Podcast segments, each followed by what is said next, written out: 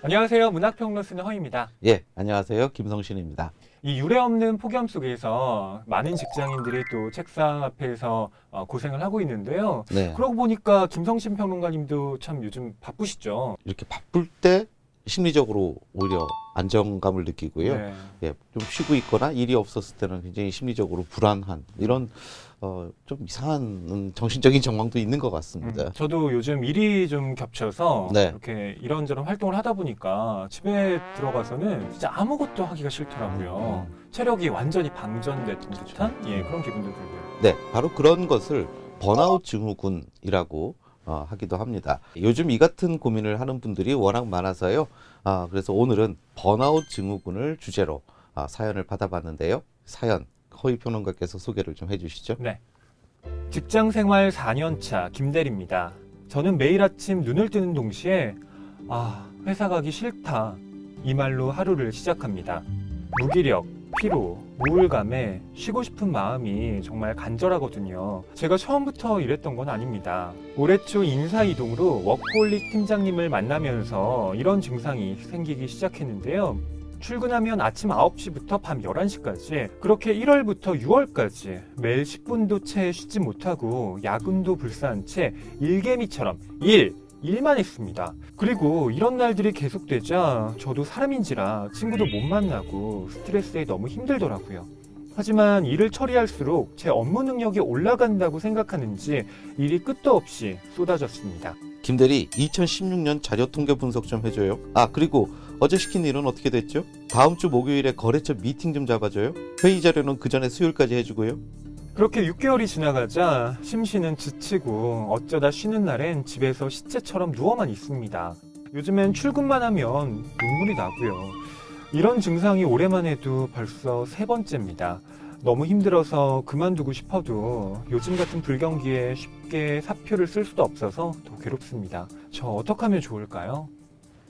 네, 이런 번아웃 증후군을 좀 극복하기 위해서 네. 어, 가벼운 신체 운동을 하는 게 좋다고 하더라고요. 네. 지금 사연을 보내주신 분의 네. 경우에는 달리기 할 시간도 없으신 것 같아요. 근데 일을 저만큼 하고 달리기를 또 하면 쓰러지시지 않을까 싶은 그 걱정도 네. 듭니다. 그래서 저희가 김 대리님을 위한 책을 또 준비해 왔습니다.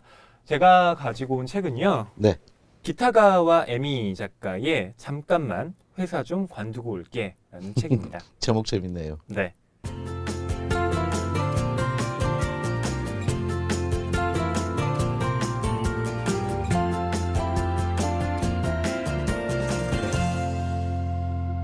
제가 이 책을 추천하는 첫 번째 이유는 바로 번아웃 증후군의 심각성을 깨닫게 한다는 데 있습니다. 이런 식으로 계속 무리하게 일을 하다 보면 뭐 몸이든 마음이든 어디 한 군데 혹은 둘 다 망가질 수밖에 없는 거죠. 아, 이 작품의 주인공 아오야마도 마찬가지인데요.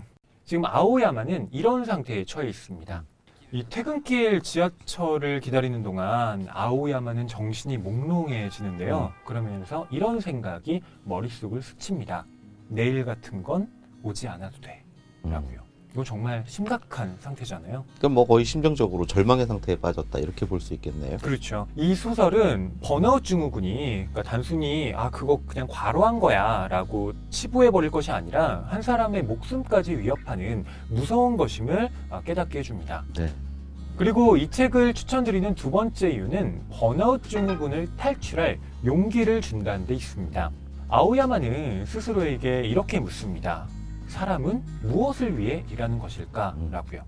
그런데 일을 하면 할수록 자신이 먹고 살아야 하는 이 목적 자체를 잃게 된다면 과연 그 일이 무슨 소용이 있을까요? 그렇죠. 음. 살기 위해서 일해야 되는데 죽자고 일을 하게 되니까 네. 사실 그래서 문제가 아닌가라는 생각이 듭니다. 네. 아오야마가 이 책의 마지막에 선택한 길을 저는 김대리님이 따라가셔도 좋고 아니면 김대리님이 스스로 생각한 어, 다른 길을 찾으셔도 된다고 생각해요. 아, 다만 분명한 건 김대리님이 어, 지금 번아웃된 이 상태를 그대로 유지해서는 절대로 안 된다라는 겁니다. 어, 이 책을 읽고 그런 용기를 어, 내실 수 있을 거라고 저는 믿습니다. 김성신 평론가님이 준비하신 책도 궁금한데요. 네. 제가 오늘 준비한 책은 제목이 좀 묘해요. 스트레스는 나쁜 것이 아닙니까? 음, 라는 제목의 책입니다.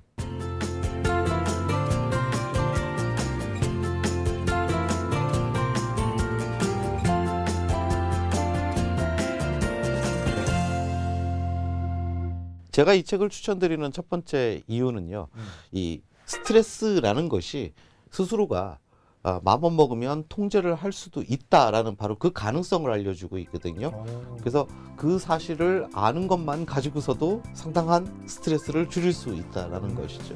바로 이런 최신의 뇌과학을 바탕으로 해서 음. 이 우리 신체 내부에서 스트레스가 작동하는 원리를 이 책에서 설명을 하고 있습니다. 네. 이 책의 제목이 스트레스는 나쁜 것이 아닙니까?인데 네, 음, 어떤 점에서 나쁘지 않다라고 얘기를 하는 걸까요? 네, 그것이 바로 제가 두 번째 에, 추천 이유로 설명드리고자 했던 건데요. 이 최신의 뇌과학에 의하면 적절한 스트레스는 오히려 어, 우리 인간의 수행 능력을 높여주는 역할을 음. 한다는 겁니다. 네. 좀더 과학적인 설명을 덧붙이자면 우리 인체의 안에서는 우리 뇌의 기능을 활성화시키는 어, 이 신경 전달 물질이 있는데요. 노르 아드레날린이라는 것이 있다는 겁니다. 음. 근데 이것이 우리가 뭔가 좀 새롭고 놀라운 것 아니면 조금 어, 무섭거나 이러면 어, 자극이 있을 때 활성화가 된다고 해요. 이 책에서는 아, 우리의 어떤 의지 음. 또 아, 우리 삶의 태도 이런 것들을 통해서 바로 이 신경 전달 물질의 분비를 일정하게 유지시키거나 통제하는 것이 가능하다라고 이야기를 해줍니다. 그리고 거기에 대한 구체적인 방법까지 이 설명을 하고 있습니다. 김성신 평론가님은 오늘 네. 사연을 보내주신 김대리님께 어떤 방법을 추천하고 싶으신가요? 저는 그 물러서지 않고 전진하기 음. 이 부분을 좀 권해드리고 싶습니다. 옛 격언에 이런 것이 있죠. 피할 수 없으면 즐겨라. 네. 그러니까 결국 주도권의 문제로 볼 수 있는데요. 이 스트레스와의 투쟁에서 내가 주도권을 한번 쥐어보겠다. 이런 마음가짐을 가져보시면 어떨까 하는 생각도 듭니다.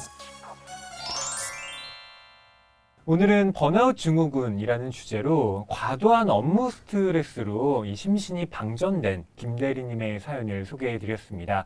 저희가 추천해 드린 두 권의 책이 김대리님의 해결책이 되길 바라면서 이 책들은 선물로 보내드릴게요. 자, 이제 다음 주 고민 주제 알아볼 시간인데요. 네, 이번에 특별하게 뽑기통을 준비했습니다. 예, 갈수록 발전하는 해결책. 그러죠? 네, 어떤 주제가 나왔나요? 어장 관리. 어, 어장 관리. 네. 예. 김성식 평론가님 이 어장 네. 관리라는 말 알고 있으신가요? 네, 대충 알고 있습니다. 음. 이게 이제 연애하면서 문어발식으로 아. 예 하는 거 이야기. 아우 잘 알고 계시는군요. 근데 그걸 왜 알죠? 어쨌든 이 어장 관리 때문에 고민 있으신 분들 아, 저희에게 사연 보내주십시오. 허이평론가 사연 어떻게 보내주시면 되죠? 네, TV 책방 북소리 페이스북과 인스타그램 그리고 TBS 라디오 기분 좋은 일요일 조연아입니다. 게시판을 통해 고민 사연을 남겨주시면 됩니다. 그럼 저희가 한 분의 사연을 선정해서 이 고민 해결에 도움이 되는 책, 해결책을 처방해 드리는 동시에 선물로 드리니까요. 많은 참여 부탁드릴게요. 오늘 소개해드린 해결책은 이번 주 일요일 라디오 기분 좋은 일요일 조연아입니다와 네이버 오디오 클립을 통해서도 다시 들으실 수 있다는 점 알려드리면서 저희는 여기서 인사드릴게요. 다음 이 시간에 찾아뵙겠습니다.